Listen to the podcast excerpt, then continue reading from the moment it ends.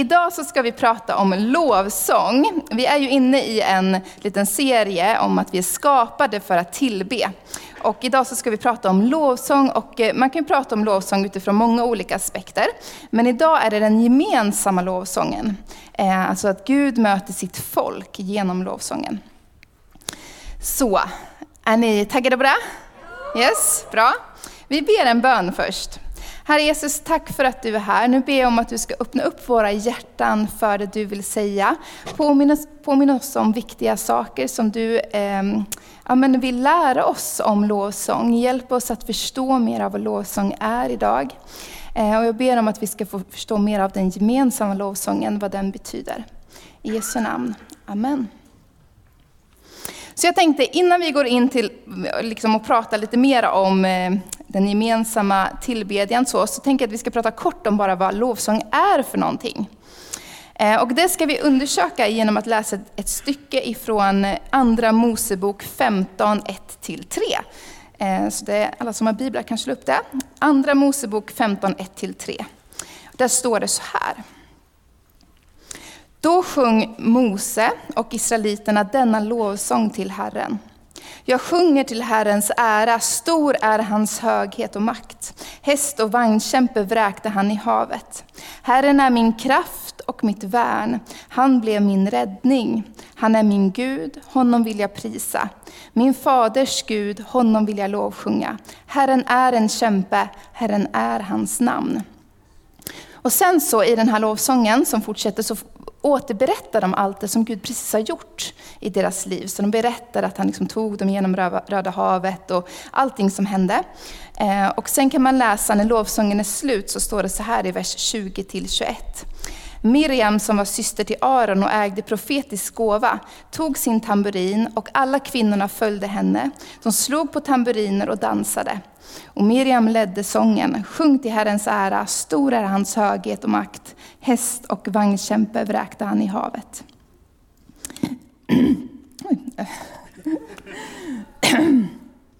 Och eh, i den här texten då, om man ska titta generellt, så kan man se att det som lovsång är, är ett gensvar.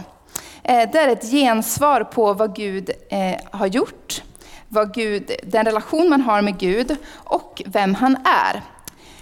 Det första är då, det är ett gensvar på vad Gud har gjort. Man tackar Gud för det som Gud har gjort i ens liv. Och här är det på något sätt hela folkets respons över det som de ser att Gud har gjort i deras gemenskap. Wow, Gud har räddat oss, han har tagit oss genom havet. Wow, fantastiskt. Man firar det som Gud har gjort. Eh, man dansar och man sjunger. Men det är också, för oss idag, så handlar det ju inte bara om ett, tack Jenny, inte bara om ett gensvar på vad Gud har gjort eh, i våra personliga liv, vilket vi absolut kan sjunga och lovsjunga Gud för, men det är också ett gensvar för vad Gud har gjort i historien. Vad Gud har gjort ända sedan skapelsens början, att han har skapat världen, eh, allt han gjorde med Israels folk, att, Gud, att Jesus stod på ett kors för vår skull. Allt det där handlar lovsången om, det är ett gensvar på det. Men det handlar också om vår relation, att vi bekräftar vår relation med Gud, att vi ger ett gensvar på det. De berättar i den här texten vem Gud är. Herren är min kraft och han är mitt värn och han blev min räddning. Alltså de ger ett gensvar på den relation som de har skapat med varandra. Och det är ungefär som när jag säger till min son att jag älskar dig, du är mitt lilla hjärtegull, du är mitt hjärta, du är min prins. Alltså så. Det är lite samma grej, jag bekräftar vår relation, den, den relation som vi har och hur jag ser på oss och på honom. Eh, och det är ju vad Mose och israeliterna och Miriam gör. Och sen är det att eh, det är ett gensvar på vem Gud är. Man proklamerar vem Gud är. Herren är en kämpe, Herren är hans namn. Man talar ut vem Gud är. Eh, och det naturliga gensvaret när vi uppfattar Guds karaktär, när vi förstår vem Gud är, det är att, att lovsjunga. Det är att bara wow, Gud du är så fantastisk och ge Gud ära för det. Och det är egentligen det som lovsång handlar om eh, i grund och botten, det är att ge Gud ära. I psalm 115 och 1 så står det, inte oss Herre, inte oss, utan ditt namn ska du ge ära, du som är god och trofast. Och vi vill så ge, gärna ge, ge, oss själva ära, tänker jag. Vi vill gärna bygga vårt eget namn. Så. Eh, och, och, så. och I Sverige så säger man generellt att vår kultur är väldigt narcissistisk. Alltså den är väldigt självcentrerad. Vi tänker mestadels på oss själva, utifrån vårt eget perspektiv i det mesta. Eh, och på många sätt är ju lovsången, den är precis tvärt emot. Där är det fokus på någon annan, det är någon annans namn du prisar, det är någon annan som du fokuserar på. Det är någon annan som du gläder dig över. Så på många sätt är ju lovsången ett slags botemedel mot eh, den här narcissismen som vi har. Ehm, där vi liksom firar Gud med både då sång, inte så mycket dans kanske i vår kultur, vi kanske borde dansa lite mer, eh, det borde vara en naturlig respons på Guds storhet. Några nickar, andra sitter helt så här, nej, tror inte det.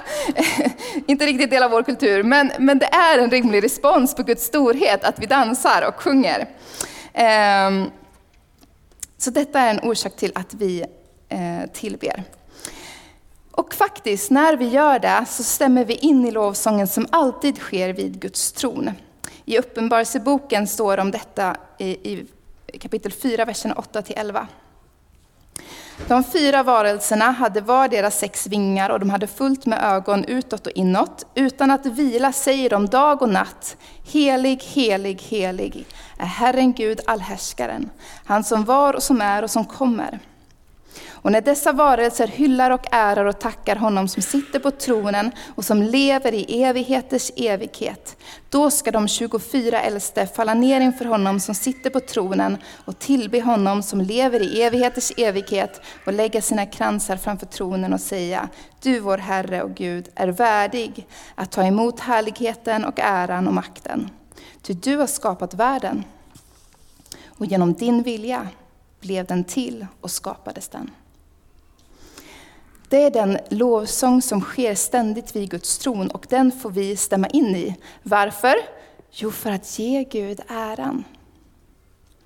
I Hebreerbrevet 13, 15-16 så står det så här. Så vill vi genom honom ständigt frambära lovsång som ett offer till Gud, en frukt från läppar som prisar hans namn. När vi gemensamt går in i tillbedjan tillsammans så ger vi ett offer till Gud. Vi offrar tillbaka till Gud. Vi ger vår lovsång, vi ärar honom för den han är. Eh, och det är ett gemensamt offer vi lämnar till Gud. Men så detta är ju vad lovsång är kan man säga. Men vad händer i lovsången, i den gemensamma lovsången? Förutom att vi kanske släpper vårt självfokus lite, så kan vi vara trygga med att Jesus är mitt ibland oss när vi lovsjunger. I Matteus 18 och 20 så står det, ty där två eller tre är samlade i mitt namn är jag mitt ibland dem. Och det här är ju helt fantastiskt. Tänk att just nu är Jesus mitt ibland oss, för att vi är samlade i hans namn. Och han är här för att han vill upprätta, för att han vill hela, för att han vill möta dig och mig. Eh, och han vill liksom ta plats här i vår gemenskap. Så Jesus är här för att vi har samlats i hans namn. Men sen kommer liksom den lite mer mystiska delen av lovsången. Den som handlar mer om hur Gud möter oss i lovsången, den här erfarenheten som vi har. För jag tror att det är mångas samlade erfarenhet att när vi sjunger lovsång och när vi lovsjunger Gud tillsammans, så är det någonting som händer med oss som gemenskap. Eh, jag har aldrig varit med om att Gud är, eh, liksom verkar starkare i, i en gemenskap än när jag är på läger. Och man har sjungit lovsång i flera timmar tillsammans. Så det är som att någonting händer i gemenskapen och Guds kraft får liksom mer plats bland oss att verka. Eh, det är som att lovsången gör det lite lättare för oss att öppna upp oss för honom. Eller att vi hamnar på något sätt i rätt läge för att ta emot det Gud vill göra i våra liv. Och kanske så handlar det lite om att vi släpper det här fokuset på oss själva. Att Gud får bli större i våra liv. Bibeln talar om att de som fruktar Herren ska få välsignelse. Och att frukta Herren eh, att frukta Gud, Eh, kan man helt enkelt säga handlar om att sätta Gud på den plats han förtjänar. Att han får första platsen, att han blir den som har mest att säga till om i våra liv. Att han, relationen till honom är den relation vi är mest rädda om i, i våra liv. Och att, liksom, att jag tror att när vi, när vi tillsammans lovsjunger Gud, då sätter vi Gud på den plats han förtjänar. Då, liksom, då, då säger vi att du är värd all ära. Och vi tillsammans som gemenskap sätter dig på den plats som, som du förtjänar. Vi ärar dig tillsammans. För att du är värdig. Du är den som ska ha första platsen i våra liv. Och tillsammans då så, så bjuder vi in honom att eh, att, att göra någonting bland oss. Och tillsammans så liksom fruktar vi Gud tillsammans på något sätt i lovsången. Men sen så händer någonting också med vår gemensamma relation till Gud. Eh, jag vet inte hur mycket ni tänker på det när ni läser evangelierna, men jag har tänkt på ganska mycket hur mycket Bibeln talar om tro när man läser evangelierna. Det talas om tro hela tiden. Och tro handlar ju om att lita på Gud. Eh, att sätta, vem, vem är det vi sätter vår tillit till? Vem är det vi litar på? Och när vi lovsjunger tillsammans så, så proklamerar vi ju både för den här världen och för den andliga världen vem det är vi litar på. Vi säger tillsammans det. Det här är den vi litar på. Man skulle kunna på ett sätt säga att vi utövar en gemensam tro eh, när vi lovsjunger. Eh, och samtidigt också när vi lovsjunger så ökar vår tro, den växer när vi lovsjunger tillsammans. Jag vet inte om den här bilden funkar, men jag tänkte på den innan här. så, ja. Men jag tänker så här att tro eh, är lite som våra muskler. Eh, och, eh, och eh, lovsången är lite som när vi gymmar. Vi behöver muskler för att överhuvudtaget kunna gymma, för att överhuvudtaget kunna lovsjunga. Men när vi också lovsjunger, när vi gymmar, så växer också våra muskler. Det är någonting som händer med oss. Vi, vi blir starkare i tron när vi också lovsjunger. Jag tänker att det är en okej okay bild. Alla bild, bilder haltar, men ja. Ehm, men vi får en större förväntan när vi också får mer tro. Och Gud är ju inte beroende av vår tro, ska jag också säga. Så. Det är inte så att han är beroende av att vi har en tro för att han ska göra, kunna göra under i våra liv. Så han är större än så, men han vill se vår tro. Han vill att vi ska lita på honom. Han vill att vi ska liksom lägga ner vår, vår eh, liksom, tillit och säga att ja, men jag litar på dig Gud, att du kan leda mitt liv rätt. Och det möter han oss i. Ett exempel på hur lovsång öppnar upp för Gud att verka är när två män, Paulus och Silas, sitter i fängelse för att de har räddat en flicka från en ond ande. Och då står det så här i Apostlagärningarna 16, 25-26. Vid midnatt var Paulus och Silas i bön och lovsång till Gud, medan fångarna lyssnade på dem.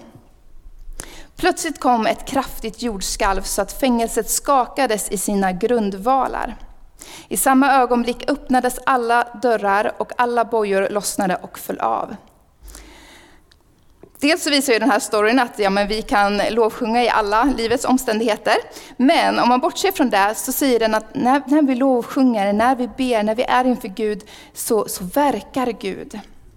Och då kanske någon säger, ja men det, kanske inte, det handlar väl inte bara om lovsång, det funkar väl om vi samlas och ber också? Och ja, det funkar om vi samlas och ber också, det gör det verkligen. Eh, det skulle jag säga. I Apostlagärningarna 4 så berättas att lärjungarna samlats för att be tillsammans. Och efter den bönestunden så skedde detta. När de hade slutat be skakade marken där de var samlade och alla fylldes av helig ande och förkunnade frimodigt Guds ord. Men grejen med bön är ju att det gör lite samma sak med våra hjärtan. För lovsång är ju på ett sätt som en sjungen bön. Vi har satt toner på våra böner till Gud. Bön och lovsång sätter Gud på den rätta platsen i våra hjärtan, i våra liv. Eh, och det gör att han blir större eh, och vi eh, blir inte lika liksom, fokuserade på oss själva, utan vi fokuserar på någon annan. Den här texten från Apostlagärningarna 4 som jag precis läste, den säger lite spännande saker. För den säger att när vi samlas tillsammans i Jesu namn eh, och vänder våra hjärtan till honom så faller anden. Anden får mer möjlighet att verka mitt ibland oss. Gud manifesterar sin närvaro. Alltså Gud visar sig på olika sätt ibland oss när vi samlas tillsammans i hans namn. Och eh, när vi samlas tillsammans i bön eller lovsång så ger det också kraft och mod. Ehm, en konsekvens av att vi samlas tillsammans i Guds närvaro är att vi fylls på. Ehm, och att vi, vi på något sätt liksom får känna att ja, men Gud får fylla mig. Ehm, och vi blir modiga. Jag kan ofta känna det när jag kommer till gudstjänst. Jag är oftast ganska trött Eh, innan man går till gudstjänst. Jag vet inte om några håller med, men söndagsmorgnar är det extra svårt att ta sig iväg till någonting. Och man, man, kan känna sig trött när man kommer hit och sådär. Men efter en gudstjänst, efter att jag har fått varit i Guds närvaro, så känner jag mig ofta så påfylld att Gud verkligen har gett mig liv och kraft och mod igen. Vi lovsjunger för att ge Gud ära. Samtidigt händer det någonting när vi lovsjunger tillsammans, men vi lovsjunger inte för att vi ska se saker hända. Vi lovsjunger för att Gud ska få äran, för att han är värd ära. Och det är bara därför vi lovsjunger. Nu så kommer vi snart att öppna, eller nu är det snart nattvard, just det. Det är snart nattvard, fantastiskt. Eh, så eh, Ehm, Jakob kommer att leda det och det är några som kommer gå iväg nu under lovsången och eh, fixa i ordning lite inför det. Men vi kommer att nu få bara eh, lovsjunga Gud tillsammans som en respons på vem han är. Och nu vill jag liksom så här, kan vi inte ta i från tårna nu när vi lovsjunger? Eh, att verkligen så här, nu lovsjunger vi Gud med hela vårt hjärta, med hela vårt jag och ger Gud ära för den han är, för att han är värd det. Eh, för att han är värd det. Vi ber. Herre Jesus, tack för att du är den du är. Tack för att du är så god. Tack för att du är så stor. Eh, Gud, vi, eh, vi vill nu få lyfta upp vårt hjärta inför dig och ge dig ära för den du är. Tack Gud för att du är så eh, fantastisk. Eh, tack för allt du har gjort genom historien. Tack för allt det du gör i vår gemenskap. Tack för allt du har gjort i våra personliga liv. Gud, vi vill bara säga wow Gud. Vi, vill uttrycka vår förundran och vi vill ge all ära tillbaka till dig. Vi vill lägga ner våra kronor och vår självcentrering och liksom att vi har så mycket fokus på oss själva och säga att vi vill att du ska bli större i våra liv. Vi vill se dig mer, vi vill uppfatta vad du gör mer i våra liv. Och vi vill sjunga lovsång i enighet tillsammans eh, för dig. För att du är värd att äras och prisas. Vi står upp tillsammans.